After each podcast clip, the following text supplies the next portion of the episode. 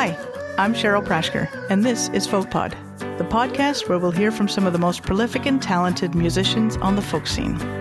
Get ready for a deep dive into a life lived through music in the studio, on the road, and now more than ever, online. If we're lucky, they might even play us a tune and help us figure out what folk music is really all about. Before we get started, a little bit of business. FolkPod is a labor of love, and a whole lot of work goes into every episode. I've heard from a lot of you how much you're enjoying it. So we've put a virtual tip jar up on our website, thefolkpod.com. Please consider leaving us a tip to help pay for the real costs that go into creating this series. There are other ways that you can show your appreciation too. Like and subscribe to us on Apple Podcasts or your favorite podcast platforms. Follow us on Facebook, Instagram, and Twitter at The FolkPod. And leave us great reviews to help other fans find us. This week's guest is Ellis Delaney, who makes her home in Minnesota. I will second what her website says. She's at once funny and wise, thoughtful and uninhibited, and her captivating voice is matched by her uplifting lyrics. Ellis's performances are transformational. She leaves her audiences better than she finds them, with softened edges and opened hearts. Welcome, Ellis. Oh, thank you so much, Cheryl, for having me. Oh my goodness, are you kidding me? This is what I've been waiting for. This is why I'm doing these things is to get a chance to catch up with some old friends and hear what's going on and share your world with our new audiences. So thank you for taking the time to sit down and chat and I really am looking forward to this. Ah, oh, me too. Me too. It's like touring through the airwaves. I like that. Touring through the airwaves. well, Ellis and I first met, I think, in 2004 not that you're old enough for that. As part of the Falcon Ridge Festival's Most Wanted Showcase and then the Most Wanted Tour, I was playing with Pat Wictor. It was yourself and Red Molly. And oh my God, did we have fun? We had a blast. And all I can remember is just falling absolutely madly in love with your music and your spirit, because I don't think I had ever met you before that. You had songs that made us laugh, and before before we could stop laughing, your next song would have us crying. How do you do that? I don't know, but I tell you what, it certainly feels like our job as songwriters to write about life in that way. And gosh, thank goodness there's enough hmm. to laugh about. And it's like being willing to also open the heart a little bit to feel that tenderness and cry too. Yeah, I feel like that's really what music has aided me in doing, opening my heart. Well, it's just instantaneous the minute you walk on the stage. I'm not going to keep pouring it on like this, but I don't know. Maybe I will. I don't know. People should come and see you live, basically. You had a show the other night, right? Yes. First show in how long? A year. I mean, it's been over a year, actually. My last show was here in Minneapolis. CD release was on February 14th, you know, Valentine's Day, releasing my 2020 record, Ordinary Love. Basically, you have a new release and you're probably had a bunch of gigs and ready to go on tour and then it's all shut down. How did you deal with that? Well, it was interesting because as that was happening, we also then had like a little less than a mile away from our house, like nine blocks or something, George Floyd was murdered and mm-hmm. Minneapolis became very impacted, as did the rest of the world. Right. I can't imagine what it was like to be a few blocks away. Yeah. And so really all of that happened around the same time and it just felt like the world was cracking open and it made kind of sense in a way that things would really change and more than ever, it feels kind of strange for things to be quote unquote going back to normal because it feels like we're different now and we should be. Yeah, yeah, it shouldn't be the same. And I think we've created something new and are you nervous a little bit about getting back out on the road?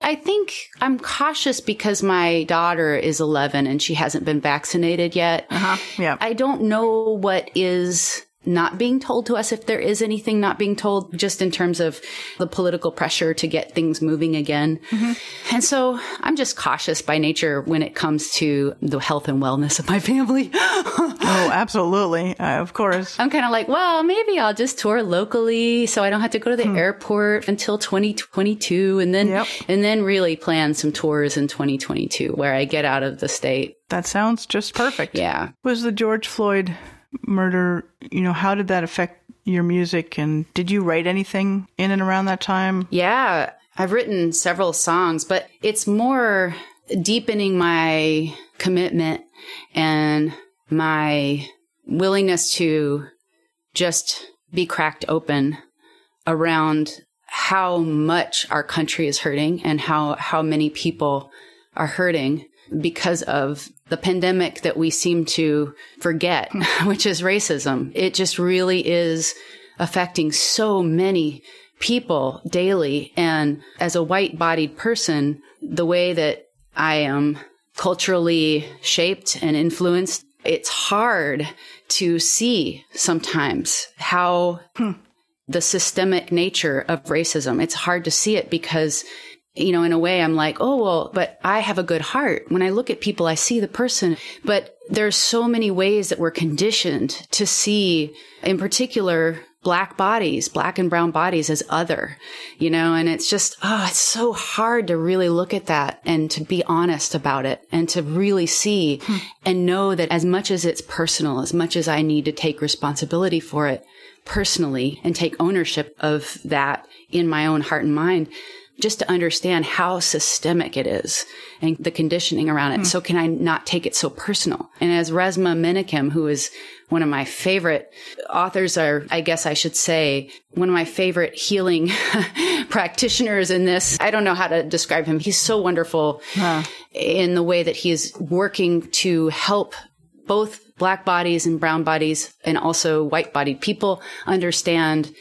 how all of this conditioning affects the body and how it's historic. Mm. So anyway, he's got this really great book called My Grandmother's Hands. And it's just a book that I've used as a resource. And I've got a group of folks that we meet and we talk about how we can work with what is in our hearts and minds and how we can kind of uncover some of the deep rooted things. You know, once you process something, then it's not unconscious anymore. You know, it's conscious and you can decide how to act. You can decide how to counter, how to care about what's coming up. And it's helpful work. It's healing work, you know, for all the relationships in my life, not just the black friends I have, but, you know, I just really feel committed more than ever. Yeah. It's a spiritual practice for me, uh, the anti-racism work that I'm doing. And it's also deeply personal healing work that ties into all the stuff from my history. And in a way, it can't help but infuse my music and, and infuse how I'm thinking about things. Hmm. Yeah. It was a long winded answer there, Cheryl. I hope that's okay. no, that's all right. Oh, I appreciate. I know we got heavy right off the bat. Obviously, this is Pride Month and we're celebrating that here on Folk Pod. And we had a great chat with Chris Matthews. And I mean, you talk about as a white person being responsible for how we act and how we react. Did you have any issues growing up being LGBTQ? Well, I mean, no, and not racism. More, yeah, sure. Okay. Sexism being female type person or perceived that way down in Texas. And also right. kind of being a more androgynous female. Like I kind of didn't understand what young people today get to explore and mm-hmm. think about, which is this whole non-binary world of flowing gender. That wasn't even a concept before. And so I wasn't right male, but I'm not really totally female, but like, mm-hmm. I don't know. I just don't want to think about it. it just doesn't matter. I'm a person. That's what I am. Right. Okay. That seemed to be the most important thing. But growing up in a small town, that's weird anyway. And of course, of course. Being queer, I didn't even know what that was or it's like, yeah, I have crushes on my female friends, but doesn't everybody? And they're so pretty. you know, and the guys are so dumb. And, but you know, I mean, great, but they're just like dorky. They're dorky. They were dorky. Yeah. yeah. I was like trying to impress my girlfriends by asking the boys out because they got so impressed. You know what I mean? And it was so easy to do. I was like, sure, you just call them up, whatever. but I didn't want them like holding my hand or anything. That was weird. Yuck. Yeah. right? It's natural who you find affinity for. And it's discovering who you feel a fondness for, who you want to care for and who you want to be near and close to. And it's such a intimate part of who a person is. And you don't always recognize who you are until hmm. somebody says, here's a label for it. And I hate labels. Hmm. hate them. I totally agree. Oh, totally agree. I mean, if there was some guy out there that I fell in love with, you know, I wouldn't hold myself back. I mean, now that I'm married, I would. But, I know. you know, but I just don't feel it. That's just not my thing. No. well, how did you and Terry meet? Okay. Well, we, okay. She would add funny things to the story, but Oh, I should have invited her on. I know, right? She's much better at talking than I am. She and I met through a mutual friend. We had seen each other around in the queer community here in Minneapolis, but we hadn't really officially hung out very much. And a friend of ours, I was roommates with, a former roommate of hers. You with me? Yes, yes, yes. And this roommate of mine was really adamant that her cats were like her children. And she was going away for a weekend and wanted to make sure that the cats were really cared for and played with and given attention, as well as the food bowl and the litter box and all that stuff. Right. And I was in a rock band and playing way late into the evening and sleeping in in the morning. And usually sound checks happen around dinner. And so it's like there's a big chunk of time when I'm not in the house, even though we're playing locally and around the area. It's a crazy schedule. And so unbeknownst to me, my roommate had asked me to take care of the cats, but then also in our two bedroom apartment had asked Terry to come and stay and didn't tell me.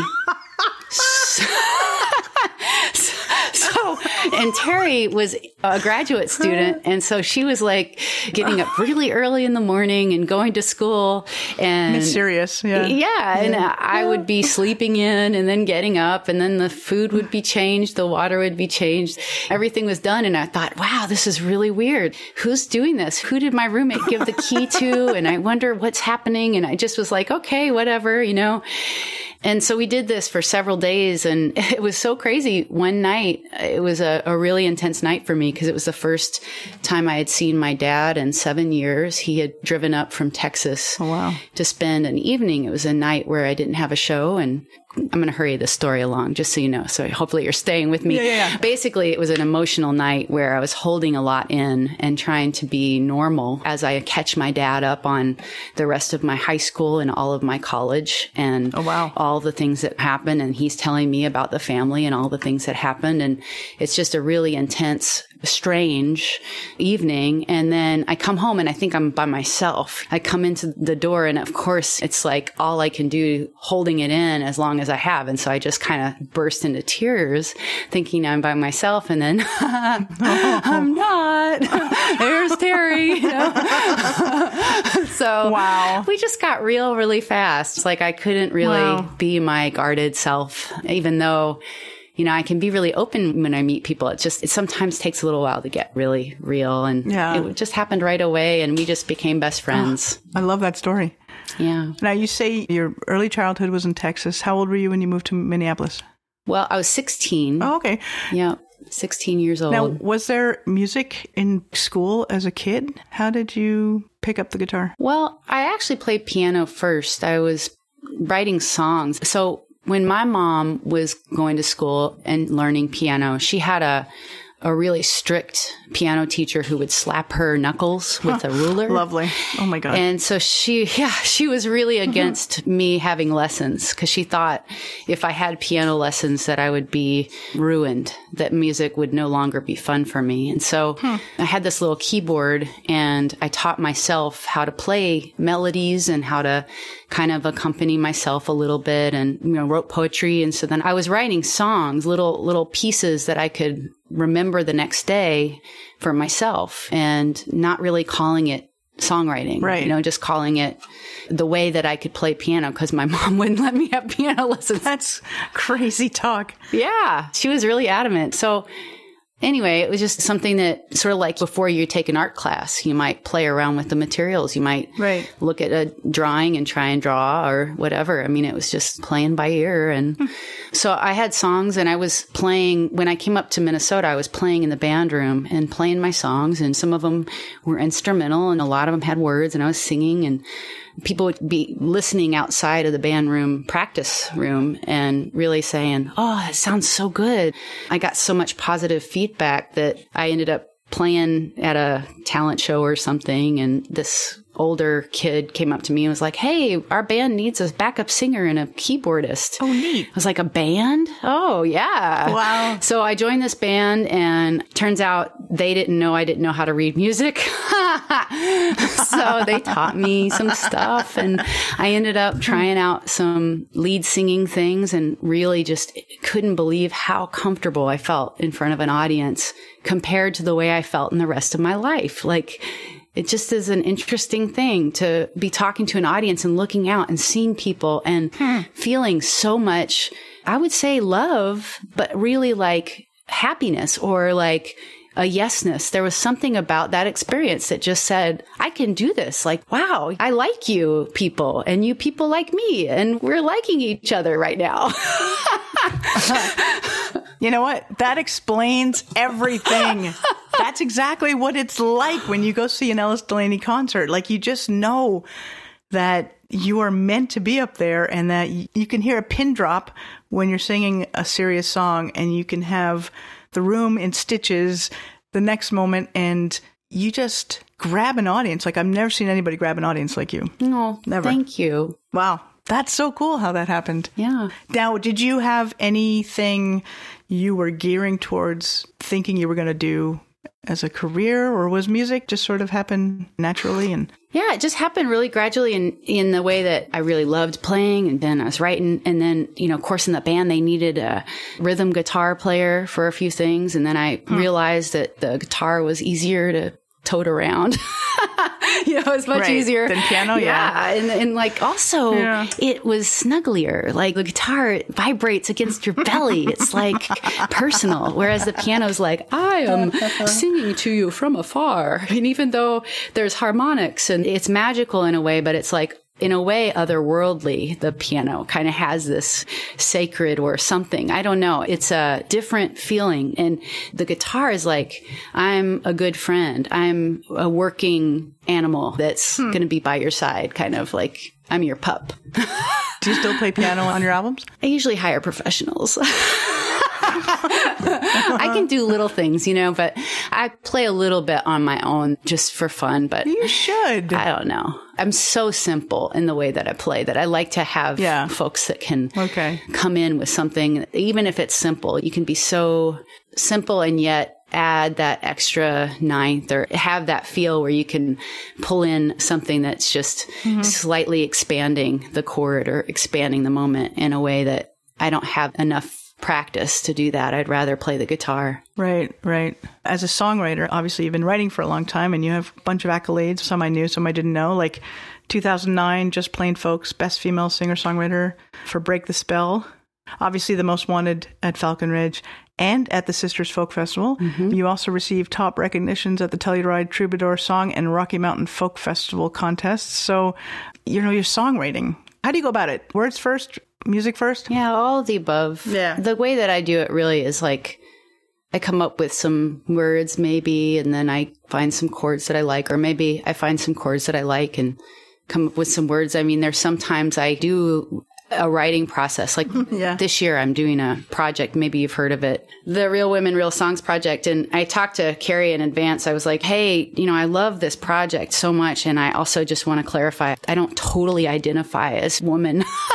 Even though I'm womanish. Oh. You know what I mean? Like, I never thought of that. yeah. So, for those who don't know, Real Women, Real Songs, I can't even remember if it's the third, fourth, or even fifth time that this project has gone on. But basically, it's a group of women who have agreed to write one song a week for the entire year and put those out on Facebook and social media. But basically, the Real Women, Real Songs Facebook page is pretty much where you'll find all these amazingly talented women and their songs literally every single day. There's another brand new song from somebody. What day are you on? I'm on Thursday. So when you approached her with that, what did she say? Yeah, of course. You know, of course. I had been a part of the project before, feeling a little strange about it, but at the same time, I mean, women can be so much. I've always thought of myself as kind of in the middle anyway, mm-hmm. but I just didn't have like a word for it. Yeah. You know, non binary. I've been really thinking of myself more as a they, she person, Right. not somebody who cares. I don't care really. But mm-hmm. at the same time, like, I also am trying to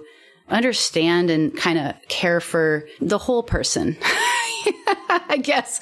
And, you know, show up for my non binary Yeah. friends as another person out there. So, Yeah. more than ever, it feels really appropriate for me to own that and to be hmm. transparent about Yeah, it. and honest. Yeah, and I didn't want to have this project be something that I was hiding something. So I really wanted to be clear beforehand. And Carrie was so wonderful, just saying, "Of course, you know, absolutely." Like we're not trying to keep people boxed in. It's really about right. just a way to It's celebrating. celebrate. Yeah, absolutely. And have the spirit. And Yeah. everybody involved identifies with feminist women, like upbringing and just the idea of what it is to be connected by the conditioning, I guess, too. But I don't know. I'm being all awkward and weird right now, but No, no, no. It's cool. I have an interesting question, and you know, maybe this is something that's off limits. And if it is, just tell me and we'll scratch it. But you are mother to a young daughter, and mm-hmm. what's that experience like? A, how's she doing, and obviously how's she been doing during the pandemic? And what's it been like to be mom to a young lady? Well, I tell you what, first of all, she's done extraordinarily well in this pandemic. I think in part because she's been introverted. She's just by nature, mm-hmm. like she really loves to read. She really loves to write stories and do things on her own as well as connect with friends. And so while it's been really difficult for her friend wise, we've tried to have play dates that are safe and figure that out as we've gone along. But it's definitely been so much better since summer has arrived. Yeah. She has done really well with the online school and then getting to go back to school was really great. And so she's really rolled with this in a way that has been wonderful. And it's of course been a challenge for all of us. Don't want to say it hasn't been. Yeah. Oh, yeah. But in terms of the gender identity stuff, she's got kids in her elementary school class who identify as they, them. There are several kids in her class and her whole school and the teachers and hmm. are supportive of these kids figuring out who they are and having gender not be something that is obvious. It's something that they get to own themselves and to understand themselves. Wow. Really beautiful. And I think in a way it's kind of impacted me too. Like, oh, wow, you know, my kid has got a couple of friends now who she calls them they. And when they come over, I refer to them as they. And Wow. I think that that has really helped me, Isn't that interesting? you know, because we didn't have that option. Yeah, we didn't have that. Like I was a tomboy and was made to feel weird because I, you know, wanted to play hockey and baseball instead of ballet and whatever. Yeah. It's a totally different world. Does she find it easy to talk to you? I have to say, having her other mom being a therapist, Right. she's the professional. now that's cheating.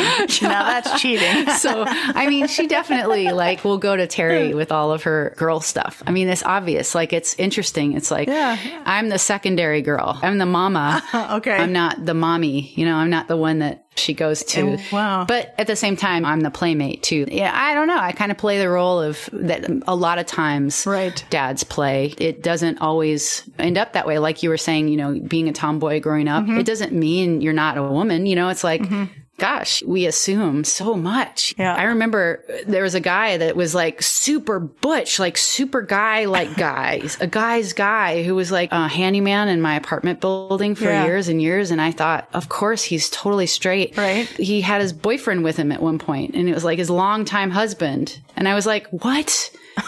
What? Like that, my gaydar did not go off. that was like, I could have sworn you're polite Mr. Man, Mr. Quiet. Manly man. Totally. Like super buff, but not like totally put together buff. Right. Like not like I am gay buff. Right, Like right. not that at all. Like That's interesting. anyway, you know, tool belts, dirt, like just, oh, you know. God, I love it. Well, I want to talk a little bit more about songwriting. How do you write the funny songs? Like, where do they come from? Okay, everybody who knows you loves the coffee song. I spend all my money. I dress you up for fun. I'm not too proud to say I'll go that extra mile. I'll cool you down when it's hot. I'll heat you up when it's not.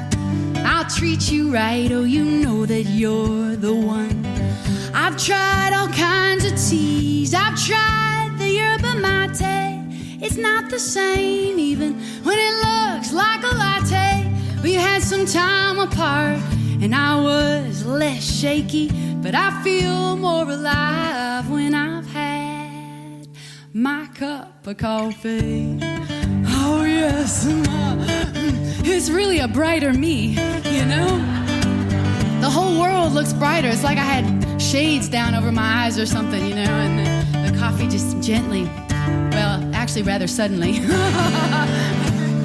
opens up.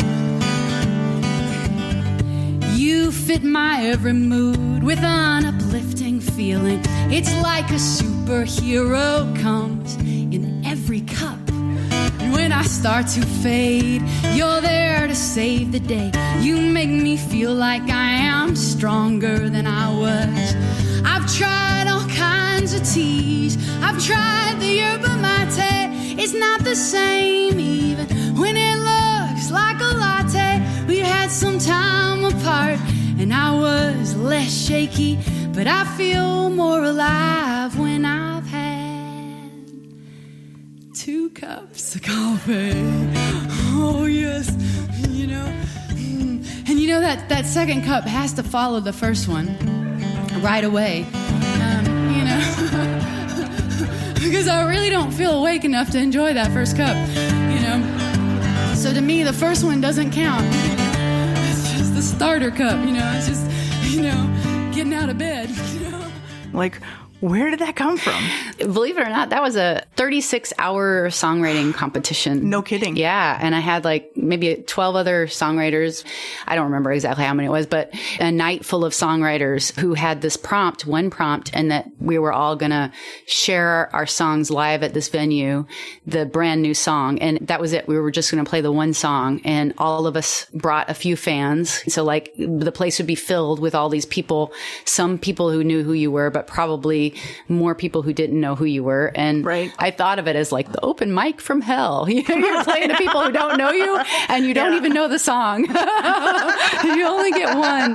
Oh God. And you're also in a competition because somebody would win a trophy. It was crazy. Oh, my goodness. I believe in performance opportunities that are pressure intense. Like I think those really help Really? sharpen a performer. And so, yeah, absolutely. And so Okay. I thought of it as a really awesome opportunity to go through hell Uh-uh. and maybe sharpen myself a little bit more. you know, how can I enjoy this experience and know it's good for me to feel this sick and weird and anxious? Well, I'm pulling songs out f- from a while back, obviously. Yeah. So you'll go from the coffee song, which just has everybody just smiling from ear to ear and laughing, Well, the topic was coffee, Right. so that was that was the thing. which is your favorite. Oh my gosh, yeah. Yeah. And I, I did. I won the trophy, just in case you were wondering. Of course you did. You know, not that I'm still holding on to that, you know. No, but I remember you talking about your need for coffee Yeah. all the time. Yeah. That coffee song was perfect. Well, the most amazing thing about an Ellis Delaney concert is the joy you have performing. I really do. No matter how many times you may play a song, the joy that that song will still bring you, or how much you love the way it affects the audience, is written all over your entire body. And I think that's what people react to. And then you'll get to the serious stuff. And like, I remember, so from back then, anyways, one of my favorite songs is How Would It Be? Mm, yeah. How would it be if everything that you thought you knew was turned upside down, opposite from your point of view? How would you feel if the ground was really the sky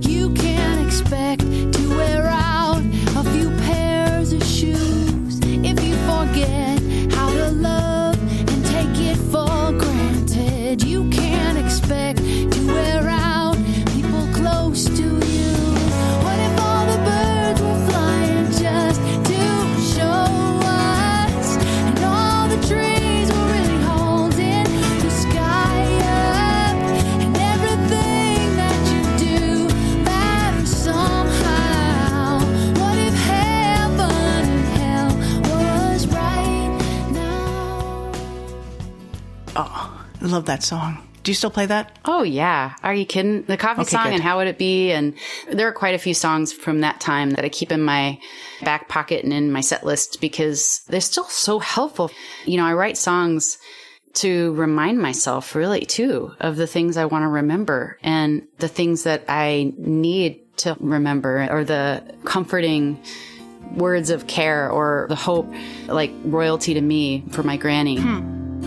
When I was a kid, you'd sit on your throne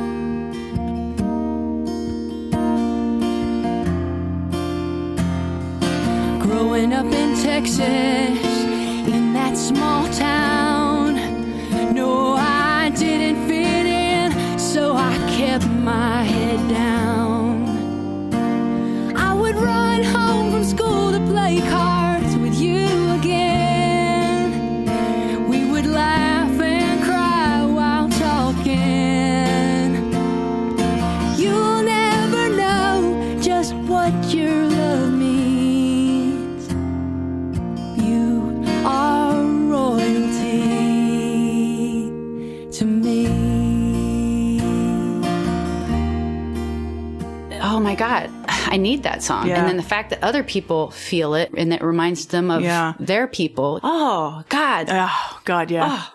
You were so good at that. The one that got us all from that era. And I mean, I would always look over and everybody would sort of be teary eyed, but I, for some reason, would be like sobbing uncontrollably. I don't know why. And since it's my show, I can ask this. Can you tell me everything you can tell me about words you said? Where did that come from? I think I'm going to let that one be a mystery. You're killing me. You're killing me. you are killing me. When we were young, we'd wear our hearts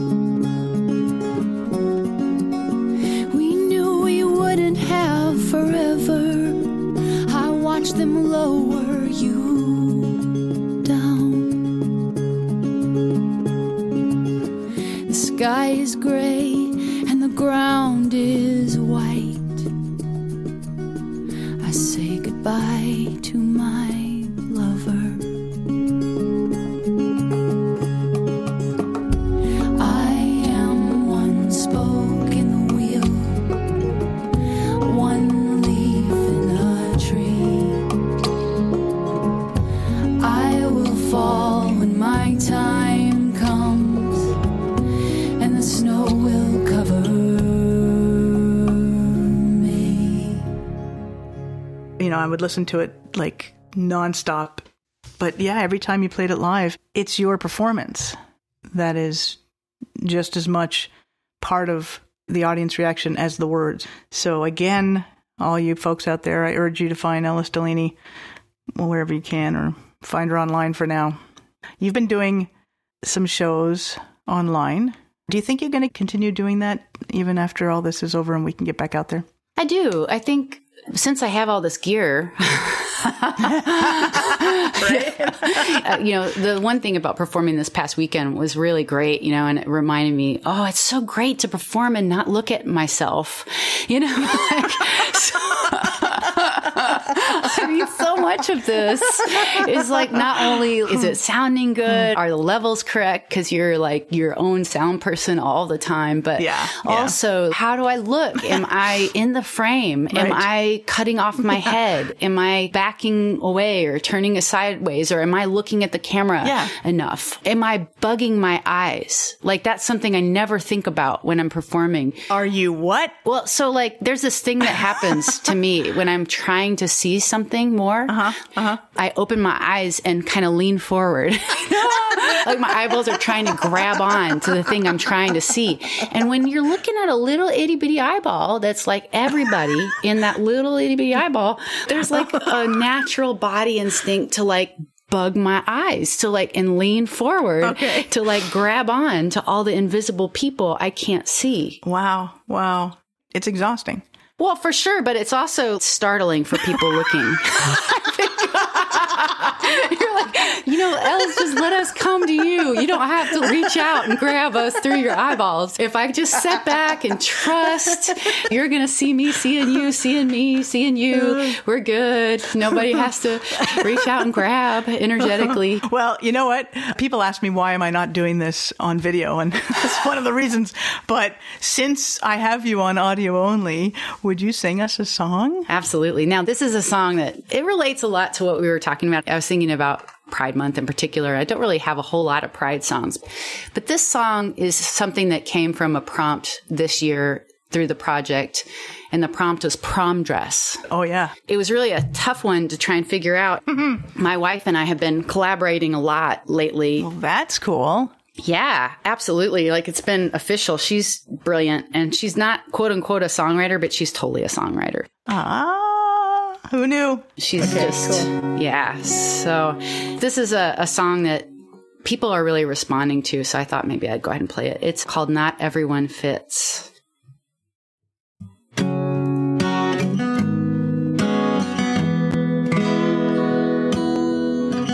Every day we have to choose one of two boxes. Even before we're born, they ask pink or blue. What side of the store do you shop on? What salon or barber? Will they say your name and the pronouns you use? Oh, yeah. Not everyone fits into a tux or a prom dress. Not everyone has the right box to check that sense. You might not understand if you find it easy to choose a restroom without making someone angry. What if one size fits all doesn't fit you at all? Everything is made for bodies smaller than you. The doctors all cry, exercise or eat less, tying all your troubles to the weight you could lose. Oh, yeah. Oh, not everyone fits into a tux or a prom dress. Not everyone is a model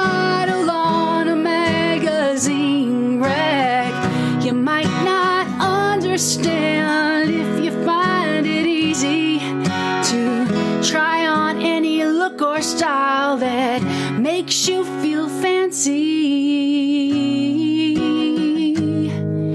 Ooh. What if the way you are is not the right way to be? Who you love, where you live, or what you believe? You're either not enough or too much. The pressure is intense talk is neurodivergent. Oh, not everyone fits into a tux or a prom dress. Not everyone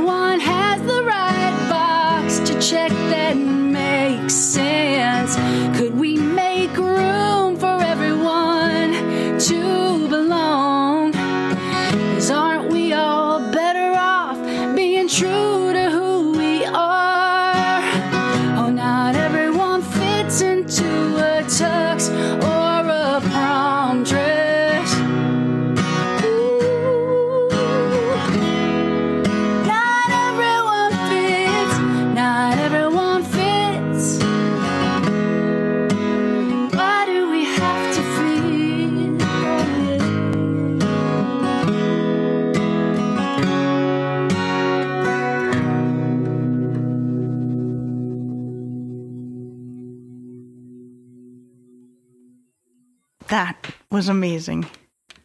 Love it. Love it. Love it. Love it. Thank you. Can relate to it. Love it. Yeah. Yeah. I mean, right? Because it's not just about gender, No. right? It's about like everything. We're so uptight about like Yeah. stuff. Like, what is up? I don't know. I maybe because we're pack animals and we, you know, we want to belong. If you're going to belong, you have to figure out what you're belonging to. And Yeah. I get it. It's like a piece of how we're made. But I wish the humanity umbrella was less hmm. harsh. Hmm. Amen. Amen. Amen. Amen. Well, and that's why I guess we tend to gravitate towards certain groups. And I think you and I are very blessed to be part of this folk community. Mm. And, you know, we always talk about what does folk music mean? What does folk music mean? It's not just about the music. It's about the community. It's about the people we meet. It's about, Family, folk family. yeah, exactly. It's the folk family. It's exactly what I was going to say. And we are blessed. You're my folk family. Yeah. Yeah. You're my folk family. Man, are you kidding me? We've actually been on the road together, so we're. I know. you know. Yeah. but I mean, when I stay at people's houses, it's like all personal. It's all very so, so personal. Yeah. Who are some of your songwriting idols? Oh gosh. Well, I tell you what, Patty Larkin's one of my favorite people and writers. Hmm. I love her guitar playing. I love how she uses her guitar to converse with her songs, the way that they interact with each other. her and her guitar. Yeah, I love her. In an opposite way, I love John Prine for the way that his lyrics are so compact. He says so much in the first verse, always. First couple sentences say hmm. so much. You drop right, Right, into the right. picture. I mean, I always think of songs as being a landscape or sort of a short movie. I was just going to say, you do it better than anybody I know. Seriously, I'm not just saying you do. When I listen to an Ellis Delaney song, I see the video, the movie, the storyline. Like every one of your songs could be a short movie. And I don't know how you do that. Yeah, It's some kind of talent. that's such a compliment because I feel like I'm just starting to get good at it. Maybe I am. I don't know. I feel like I'm growing so much and I'm so excited because the Ordinary Love record that I released last year is my 10th record. Can you tell me a little bit about how the whole record came about, how the song Ordinary Love came about, and what it meant to you? Obviously, pre pandemic, because that's when you wrote the songs and that's when you released the record. But what were you trying to tell the world with that album? Well, I tell you what, so much of what that album says could be from this past year. So in that way, hmm. it's been a soundtrack for a lot of folks who love the record and know it and have been able to hear about it. love, ordinary love. Do do do do do do do. Love, this is the time of our lives. We are watching the tide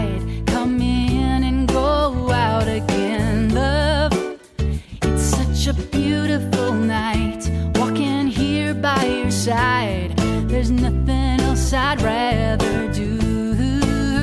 Love, ordinary love. Sticking it out when the going gets tough. I keep coming home to you. Love, ordinary love. Seeing the best and giving no less. Working hard to be good for you. I got a feeling things are only getting brighter. We are stopping all that shadow boxing, seeing more light. We have made a decision to make our love better. Every moment is a chance to turn whatever's wrong right. We are magic in the making. We are making magic happen. Love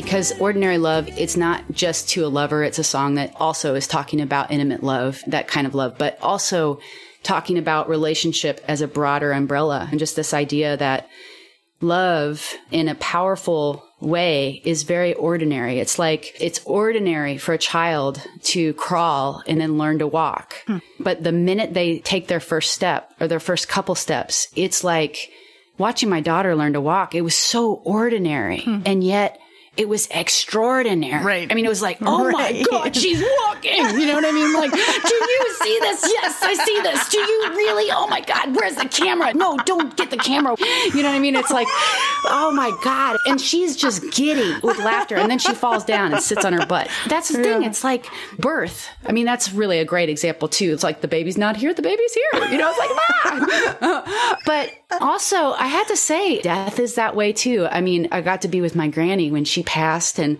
it was the most extraordinary moment hmm. of love and letting go. Hmm. I could tell. I mean, there was this moment where she looked at me, and I could hear her saying, because she was she was such a loving hard ass, Cheryl.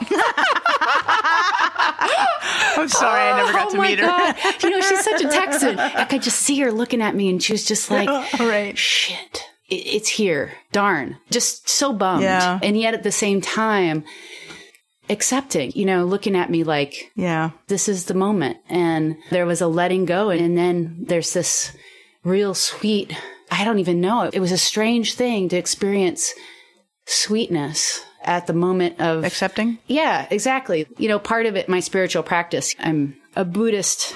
I meditate and practice and listen to Dharma talks and stuff. You know, they're always talking about how important it is to really look at death and to understand and really Yeah, sure. make peace in some way, you know, just to continue to work with Yeah. the fact that we don't get to be here for very long so that we can really appreciate what's here while we have it. And Mm-hmm. so much of the human experience, it's just like holding on, wanting to hold on and then learning to let go and allow things to be the way they are and Hmm. Yeah. wanting things to be a certain way and then having to let go because things change. Well, if this last year hasn't taught us that, it's taught us nothing. I mean, Yeah. we've had to do that. Have any relationships or friendships or things that might have happened to you in the last year that wouldn't have happened to you had it not been in the middle of a pandemic? Yeah. Oh gosh. Yeah. We have a, a neighbor couple that are a few doors down and they have a dog and their dog and our dog really like each other. And granted, assuming our dogs are straight. My dog is female and their dog is male, assuming they don't really talk about that stuff, but they are so in love with each other. They're like boyfriend and girlfriend dogs. You know what I mean? Like they're just so cute and they just get so excited when they're around each other and they do all sorts of snuggly stuff that they don't do with the other dogs. And so we've been able to really cultivate a, a regular, everydayly relationship with them that we wouldn't have Yep. if we weren't home every day. Isn't that amazing? Yeah. Yeah. It's just made the neighborhood very rich. I mean, and you know, I've got a few neighbors like that. Same here. I would never have had that opportunity had I been away as much as I usually was. And wow, fascinating. All right. I have a question I like to ask everybody.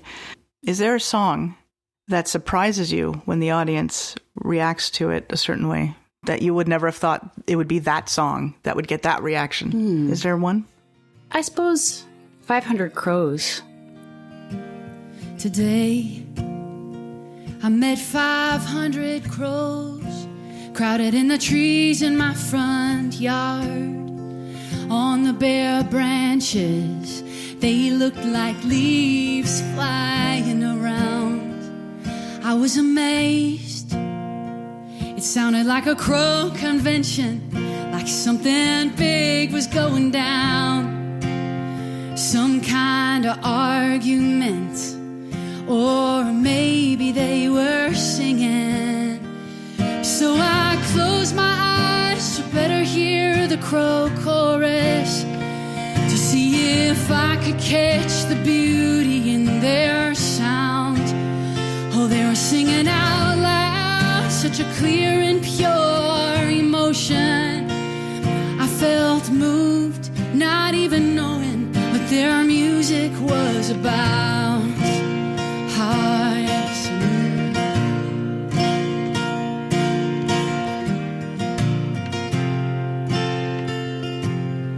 Love, I am part heartache. I am part joyful child. I am a grown up that's still growing up. And I don't always have it figured out. To tell you the truth, I'm still searching, trying to find that bigger light. I want to break free from all to looking. I wanna learn how to enjoy my life. So I close my eyes to better hear your heart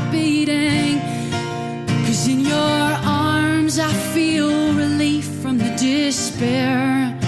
I wonder how can I hold on to this feeling? Or can I listen to my own heartbeat and hear the music there? Mm.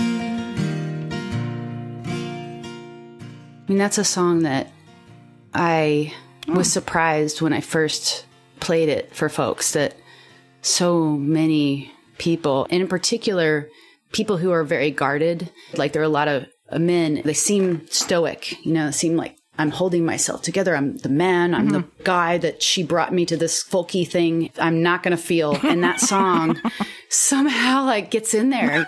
They're like wiping a tear, you know? And I'm like, wow. Not to say that they wouldn't wipe a tear at another song, but that's one that Yeah. comes to mind. And I think wherever you are, mm. That's another one that people feel their people. Yeah. I mean, all of my songs are about, they're all about me, Cheryl. no. no. I mean, I'm thinking of other people. I know. But, you know, I'm also really deeply saying yes to whatever's here to this heart and mind, like trying to really connect with the human experience. And all I have is my own experience, really. Right. I mean, I can guess from where I stand. Right. Of course. Yeah, your songs are real, man. I mean, they're real. Thank you. And you're right. We in the audience can listen to your songs and make them be what they need to be for us, or we can imagine why you might have written that song or relate to it in our way. But that's what makes your song so special. Might you have another song that you might share with the audience? Oh yeah, yeah, yeah, yeah. Oh, actually, this is perfect because this is a a song that's on "Ordinary Love." A few years ago, there was a, a murder in St. Paul of a man named Philando Castile. I don't know if you heard about or remember that. I do. Yeah, I do remember that. I knew there was stuff I needed to work on in terms of internalized, racialized stuff. You know what I mean? Like I knew there was stuff. Yep. But I didn't really understand how deep and how it's different if you're white than if you're black generally. For sure. In this world, you know, you experience things very differently. And I didn't quite get that until understanding that interaction, seeing that video. And what I'm trying to say is it affected me in a way that was like, okay, I need to understand this. Around that time was when my wife and I started this group of people getting together to talk about this. And that was before we found the book by Resmaa Menakem, My Grandmother's Hands. And then that book has really shaped this idea that it's somatic, you know, it's in the body. Hmm. And also that there's so much you can do to care about what's happening from an historical perspective, but then also to take it into action, hmm. show up and how to care about how hard this is for everybody and to like work from this place of not being able to fix it. Yeah. But I can love and I can be open to trial and error and knowing that relationships are long term and it's worth it for me to take risks that feel dangerous sometimes if I'm doing it from a place of love and a place of rootedness in my own body and but I have to find my body first. you know what I mean? And we live from the head up, you know, in my head. It's Yeah. like I try and I try and solve things. Um, but this song, uh, to get, I don't know. It, this is the a song that that really is talking about, you know, just this idea of putting it all down and being really honest about um, where I am isn't isn't you know as skillful or as wise or as you know wholesome, clean, clear as I want to be. You know what I mean? Like I'm just a person, and um, sometimes hard to just be a person, right? You know, a person learning, a person making mistakes. Um, so this is called "Start Where You Are."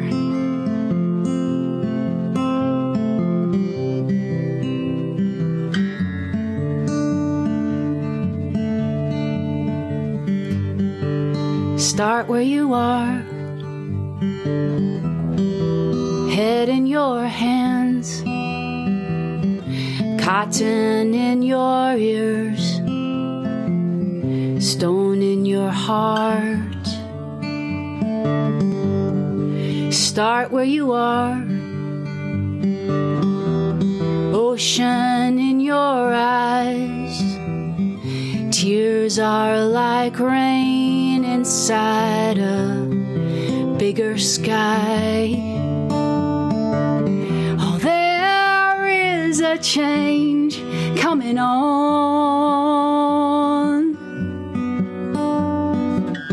Oh, there is a chance to wake up to what is going on.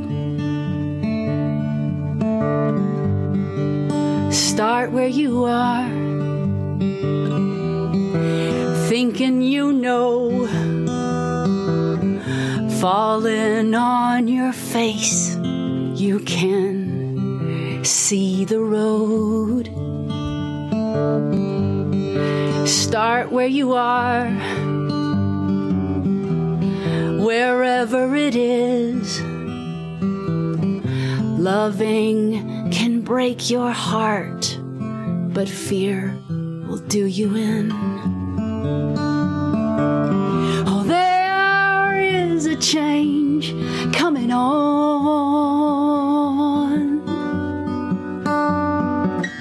Oh, there is a chance to wake up to what is going on.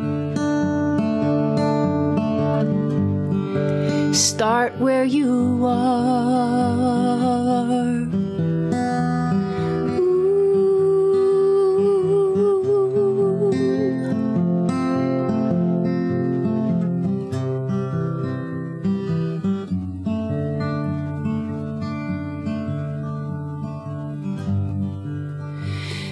Start where you are. I say to myself, telling the truth is loving, even when it's hell. Start where you are. Stretch open your mind. That's how we'll come together. Or can we come together? There is a change coming on.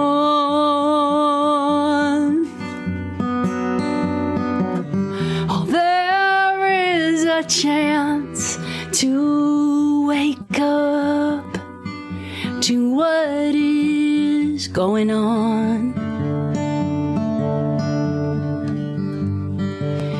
Start where you are.